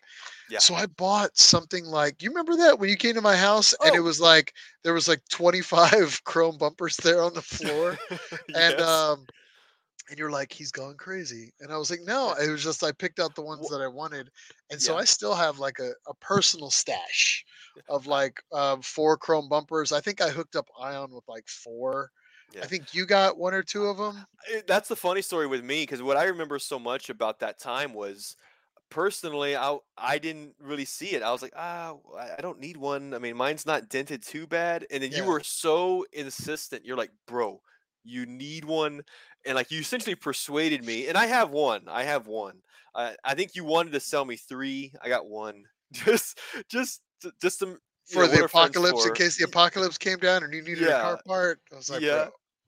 So, I, but yeah, that was like my funny story. I started doing that where I was buying these like caches of like car parts for the 620, and then that's when you know you're like fully addicted. You're like, ah, shit, I'm an addict. So uh, that's what it is. So, um, but yeah, that was my like my personal funny story, kind of laughing at myself. But uh, let's go into some of the strengths of the 620. Yeah. So, you know, if you were buying this car back in the day, you know, what were you what were you kind of getting for your money? You know, Well, if you're asking me, I mean, it, you got to think about the time that it was 70s. I mean, this car Ga- did gas this truck- shortage. gas shortage, right? And this truck was right at around that that that that beginning. Uh, 1972 was its first year. So yes, you were looking for something fuel efficient, and uh, this truck was probably one of the more fuel efficient pickups out there. I would argue, and again, combined with its lightweight, um, it was an efficient vehicle, relatively speaking, for its time. I, again, these pictures and these bills that we're showing with you guys here in the background again, this might be a personal opinion though, but this truck was stylish. I mean, not only was it affordable, Datsun at the special time was an affordable brand, but when you look at it today, you know, what other truck do you know is called a bullet side, you know, just based on its styling, you know? It's it's a beautiful truck in my opinion and and it it stood the tan the the Test of test, of time. Yeah. Um, we mentioned its reliability. We've talked about uh, its simplicity as well and affordable parts for it. So, I mean, very much um, a a lot of its strengths for this pickup. Um, you know, very durable pickup. And again, for those who find one at a deal, I would say if you're interested, don't even think about it. Just buy it. You'll thank yourself later. Honestly, that's what I did. Miles, you want to? Did I ever tell you how much I paid for my 620? Mm-mm. How much you get it for? This was back in 2013. Thirteen hundred dollars, dude. Nice. I That's- bought mine. yeah. I bought my first one, and they were starting to climb, but I still got in early. Yeah. Sixteen hundred bucks, and it ran and drove Oh, on exterior wheels. so I was able to drive around uh, the farm for a little while, and Yeah. yeah, yeah, I sent you videos when I got Yes, it. Yes, you have. I drove it around, and um, before I started dismantling it and everything, I took my brother Well- for a drive to go get ice cream or something. We went like down the mountain and went and grabbed ice cream, and uh, I think we had a beer, not in that order, but uh, and uh, and then that's it. We headed back up, and then I I uh, I started dismantling it like a month later Yeah. because I'm got That- like that. that brings up a good point too because you know one of the things that we wanted to talk about as far as this segment goes which is modifications. So we've already ta- talked about it in its stock form. This is very much a truck that's been modified. Uh, the aftermarket for this truck not only still exists but i, I want to argue it's growing. It- it I would say it, it's it's definitely it was in its infancy in the last five years, and it's just gotten really crazy as of late. Like it was always like easy to slam this car, and but guys are kind of doing everything from lifting the vehicle, you know, uh, uh, you know, um, um, off-roading and uh, and overlanding are, are huge right now. So people are are modifying these cars going up and going down or keeping it historic. But you know, let's talk a little bit about the options for modifying it either going up or going Yep. down. So obviously there's raised suspension options um, where you're taking other options from the 720, which had a lot more beefiness. Um, and you so you're stealing parts and components for that. I would highly recommend going online. This is where forums come in and we're huge huge advocates for forum information versus Facebook and YouTube information because a lot of information gets lost. But if you go back in some of the really good old forums like Nico and and I think even Hybrid Ratsun. uh, Ratsun um, have yeah. really good information um, uh, for for just modifications and stuff. It's kind of nuts because like you, you know nobody's replied on you know nobody's there's a few guys holding the candles up for that kind of stuff yeah and forums nowadays and still contributing information and my hat goes off to them Yes. um, because those are the guys that are still giving out profound information, these huge wealths and pools of knowledge um, that uh, you don't Mhm. really um, take advantage of anymore. But um, Yep. again, one of my favorite memes is there's like this uh, this guy and he's like praying to like this uh, image of I think it's like Buddha or something like that. And the image is the guy is is standing there and it says me with my problem with my 20 year old car and the Buddha guy is an old forum guy from 15 years ago who fixed my issue back in the day, you know. And um and it's true. It's re- there was tons of information and tons of like back and forth like well what did you do what did i do and like brainstorming so if you get a chance, go back, support the forums. You know, make a donation for the information that you found because those guys uh, need to keep the lights on, as it were, for those forums. So um, again, Yeah. that's just my harping on forums.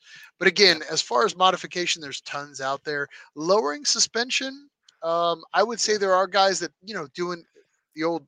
I'm going to say the old mini trucking days. We would drop stuff, drop it on blocks. the blocks. Um, so you yeah. could do it on blocks. But the beautiful thing about the 620 that not a lot of people know is you can actually adjust the front suspension just on its own. So you have to really, you don't have, really have to do any modification to the front of the vehicle. You can, ju- they have these beautiful like slide in and out options for the torsion bars where you can actually drop that vehicle up to two and a half inches, I Yep. think, and you can pretty much get it like to a nice, comfortable, low riding position. You just buy the uh, you can buy the blocks for the rear, and Yep. you can literally slam that vehicle for sixty bucks. It's I very think much. Yeah. Not very much. I think And I was like only, blown away the first time that you could do that. It was just kind of crazy.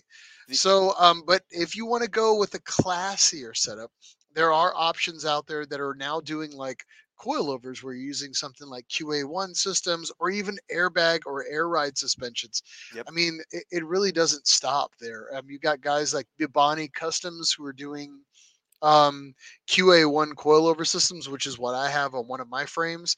And Yeah. then I'll probably do an air ride on another one just so I can get the experience or I'm trying to have uh, the comparison between two. I'm just because I'm kind of bored like that. Um, Yeah. Fender flares, you know, back in the day, it was really just one it's- solid, you know, off road rally flare. And now there are tons of there are flares. so many iterations of flare. There, yes. there's tons. There's like Pandem makes an amazing kit, and you'll see it come up here on the gallery. That purple uh, Datsun that comes up, who makes an amazing fiberglass kit that is now like skyrocketed. It used to be like a grand. Now it's like I don't even know how much Yeah. it is anymore. Now they they want your firstborn, but it's still an amazing kit regardless. Um, wheels, you know, we were stealing six lugs from old Centerline stuff, but now there's so much six lug that's out there because of the out, off-road and the overlanding market. There's Yeah. tons of uh, just amazing forged great stuff out there. So you gotta go. Now I- let's talk about five-speed swaps.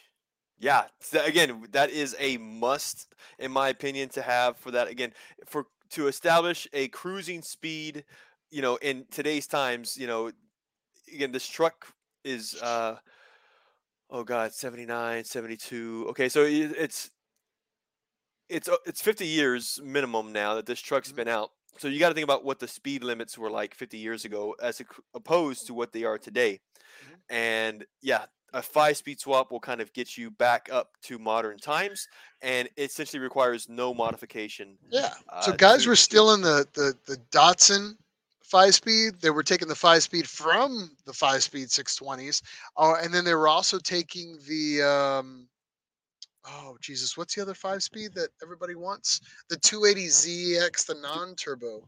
280ZX. um, Yep. Yeah, I mean, just I mean, there's tons of five speed. If you want to get really crazy, you can start stealing another five speed from another platform and just making an adapter plate. I mean, which it they're out Ah. there. So, like I'm telling you, man, the, the sky's the limit. Brake upgrades are man, forget it. They they were as still well. in the Toyota single caliper stuff. They Yep. were.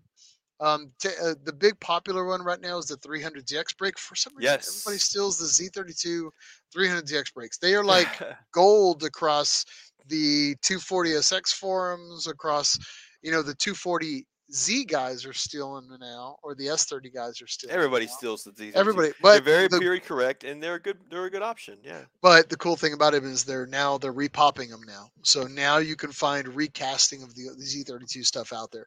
So you don't have to go hunt. and Don't pay those crazy prices. um, because you can actually find them. Believe it or not, you can find recast options that are available now.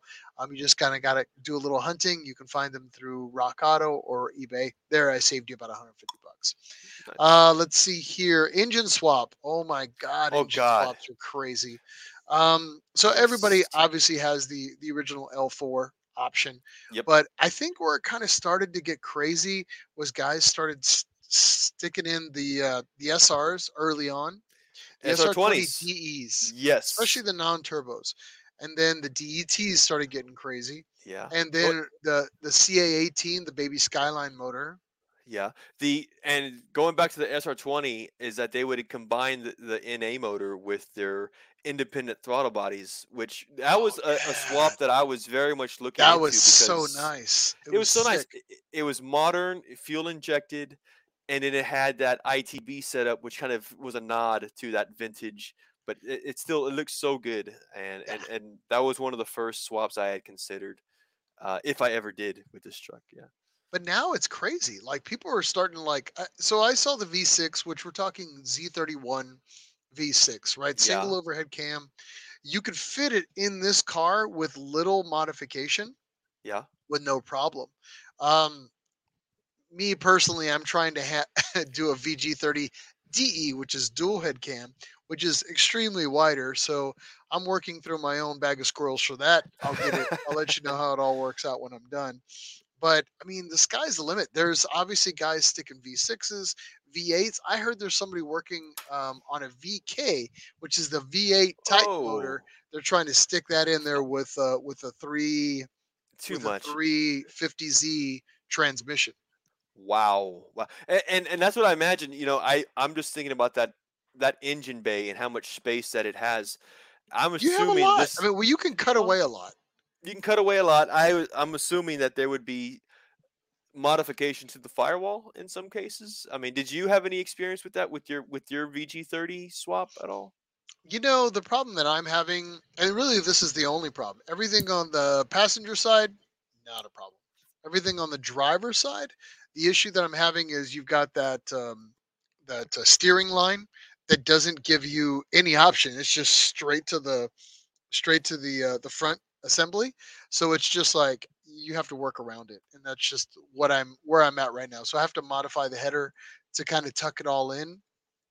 Uh, but on the passenger side, but the other thing too is I'm going to a coilover setup, so it, it kind of gets rid of all that torsion bar setup. So I've I, I get a really nice amount of real estate, and then I'll just run the exhaust out the sides of the back, and I'll, I'll figure that out as I go.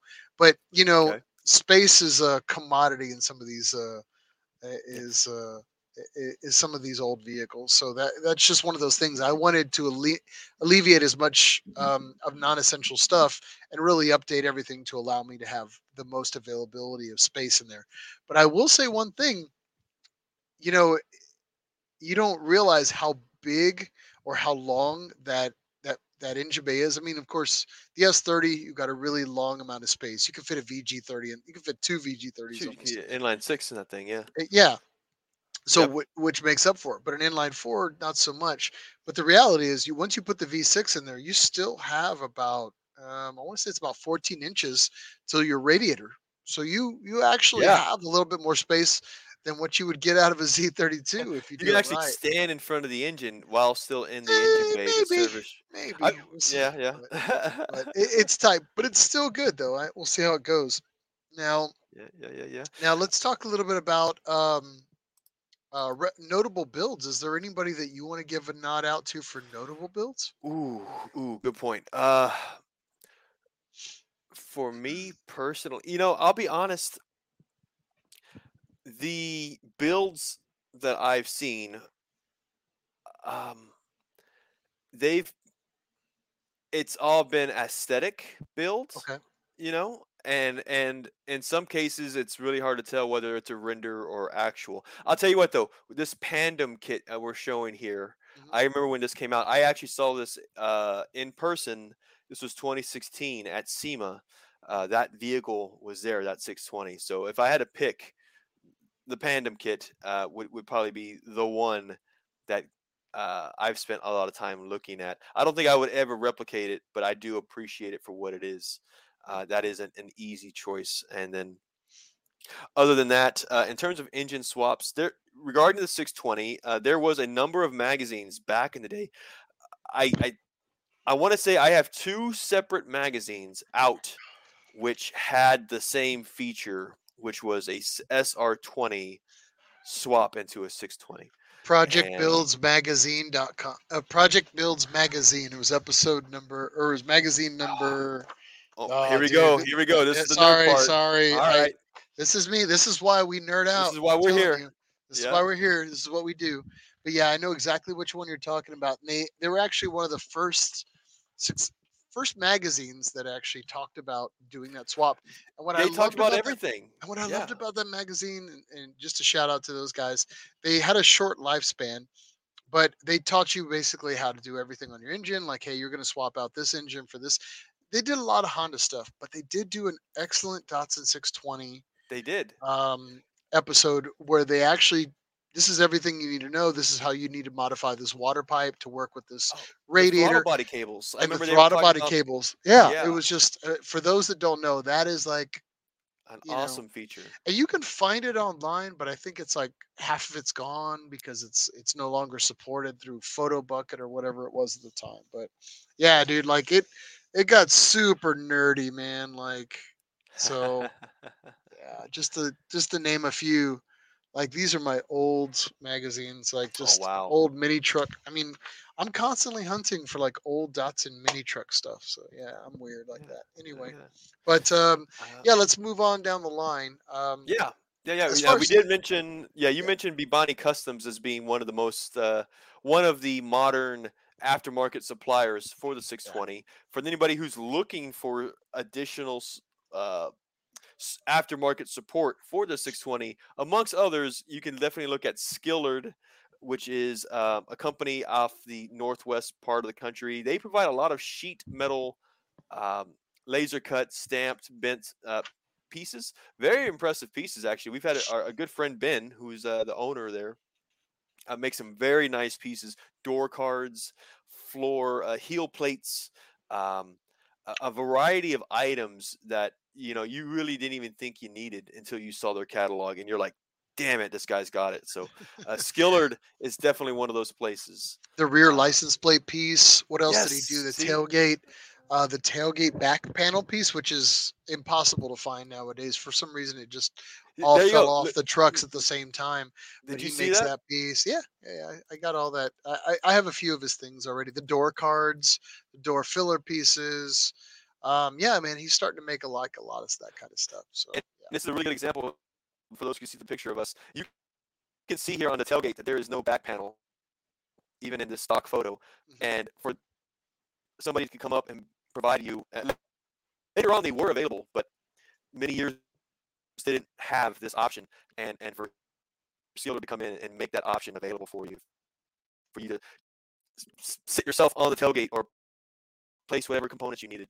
Uh, really, really clever piece to uh, to uh, to have and to offer. Uh, Apex Engineered is also one of the other suppliers. Uh, a lot of suspension components or aftermarket uh, subframe components are available for this. And the last thing that we had thought to say regarding the the aftermarket support is that like we mentioned earlier, a lot of the components or even the theory behind how this truck operates can be related to the the Z car. And so if you are needing some support on your 620, don't be afraid to ask your local Z technician or your local Datsun Z technicians. You you might be surprised by what their answer is and how they might be able to support you with that uh, because of such similar components, if not the identically the, the same components uh, from there. Uh. Yeah. Any uh well, we're wrapping up on this, man. What else? Yeah, anything else? I, I, think that's pretty much all I had, man. We've talked about this. I mean, we definitely uh showed our true nerdy colors in regards to the 620. we did. You know, did. I don't I don't have a problem with that. You know, uh, we could uh, if you want to talk for another hour, we could talk about um, patina. Is it worth it to, to preserve your patina versus you already know we have arguments? We already have arguments about this all the time. Like, yeah, it's like tasteful patina, yes, but versus rust is art, bro. Rust is art. rust is art. It's nature giving you art, bro. All right, you but, have um, a tetanus shot? I, you ever have a license shot? plate called? That's nature giving you uh, an injection of yeah. uh, of art, brother. uh, is it really? All right. So um, that's everything on the 620. Um, again, thanks for sticking with us through our 620 nerddom, and of course, uh, celebrating 620 day with us. Um, now, we do need to touch up on a few things here before we wrap up the night. Um, we just want to give a shout out to all the events that are happening in. Uh, in your local areas that have mentioned out to us. Uh, first up, uh, Branson Z-Fest, which actually just finished. Um, they uh, they concluded here uh, about the time of our last episode. Um, we yes. did want to give a shout out to the winner of the 350Z convertible ra- uh, raffle, which is actually Curtis Lee Davesy, Davies, yeah, um, man, um, who's actually also 620 owner, previous 620 owner, um, yep. who's now um, sold his 620 for a 510. We won't hold it against you. We love, we love 510s as well. We just can't afford them. So he sold it for his 520, but he actually won the 350Z convertible raffle. So he's got a baller convertible 350Z and he's got a baller 510. So he's living the good, his best life right now. So kudos for sure, to him. For sure. So the uh, next two meets, uh, again, getting into this event segment, are both related to GTR and Skyline, and I'll go ahead and, and uh, share them too. The first off is the, let's see here. It is the third annual Nissan Skyline Invitational. This is actually happening on June 30th. So, what is that? Next week. Uh, it is a nighttime meet, um, 6 to 11, Canton, Georgia, which is northeast of Atlanta. This event is hosted by Countersteer Garage and Speedgate Motorsports. Uh, the reason why I count I I found this uh, particular event is uh, Countersteer. Uh, I've I've met with with Countersteer in the past. A good group of guys.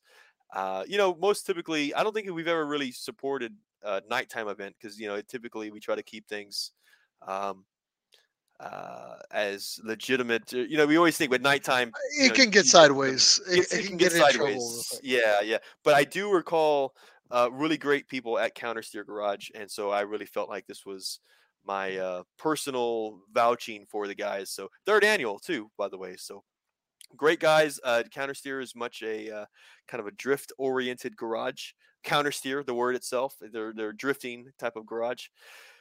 Uh, so we wish them the best of luck uh, on that event. The uh, again third annual Skyline Invitational on June 30th. Uh, the next event uh, for uh, Skyline and GTR meet is the fifth annual Northeast Skyline GTR meet. This is happening Sunday, July 9th from 9 a.m. to 1 p.m. in Milltown, New Jersey. Uh, if you remember, Miles, we actually promoted this last year. Uh, it seemed like a great group of people. I, I wonder if they still have their group photo down below, but uh, it the team itself seems to be putting together a really good show.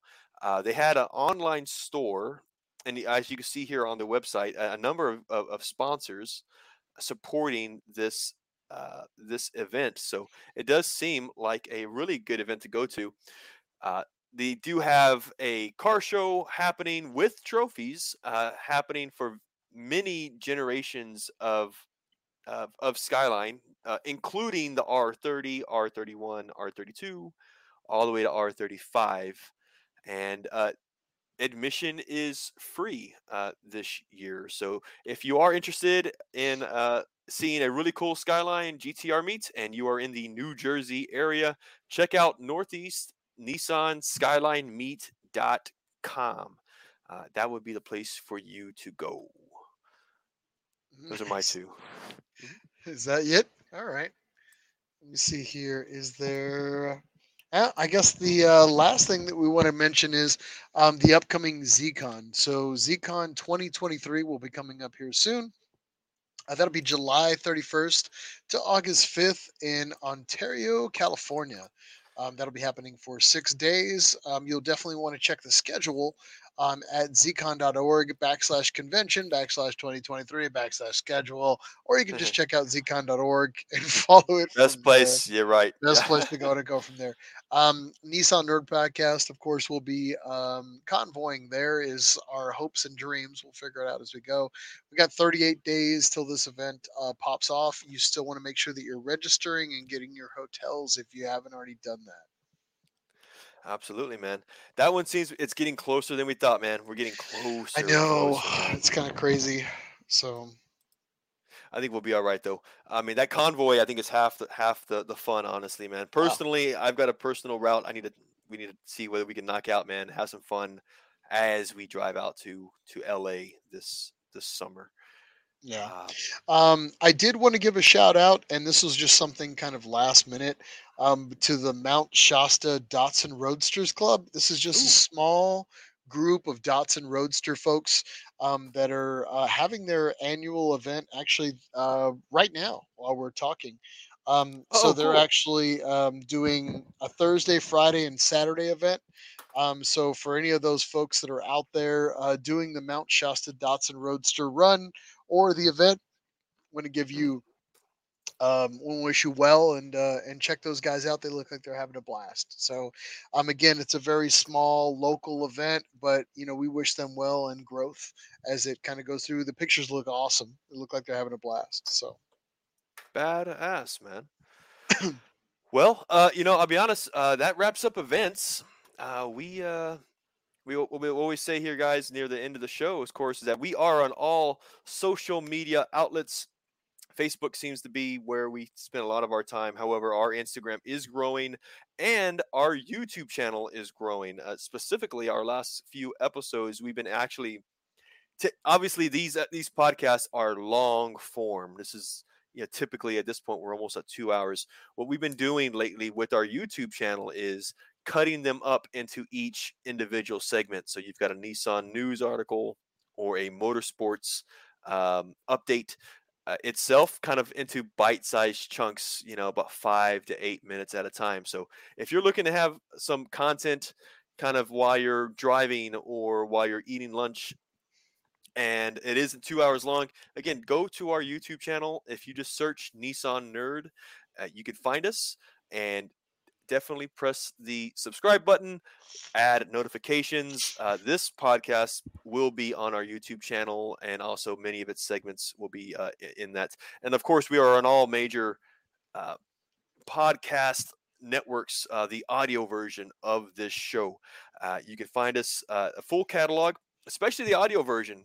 essentially, every episode is on our audio version because this is how this podcast started. We were an audio only show, and it wasn't until about episode 20 or so that we actually started growing and getting more into people, the video people portion. said they wanted to see this this face. I don't know why. Yeah, yeah. Like, we, sure? we were faces for radio people, and you you wanted this, and now you get you. You asked for we're not it. Going back.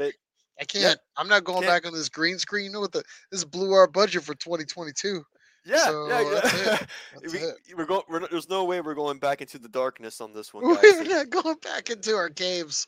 Yeah, of our garages. Yeah. That's it. We, we've we've come too far. So you're stuck with yeah. us at this point until we evolve to something new. Until it gets virtual, where you can reach out and touch us. So um, yeah. On that note, with getting reaching out and touch us, we're gonna go ahead and uh, call it for the night. Again, like, share, subscribe. Make sure you contact us uh, again through social media, YouTube. You can email us info at nissannerd.com just to drive that home again. Um, other than that, Mike, I've got nothing else, man. I want to thank everybody for being on. With, the few people being on with us here tonight. Again, we didn't really promote it.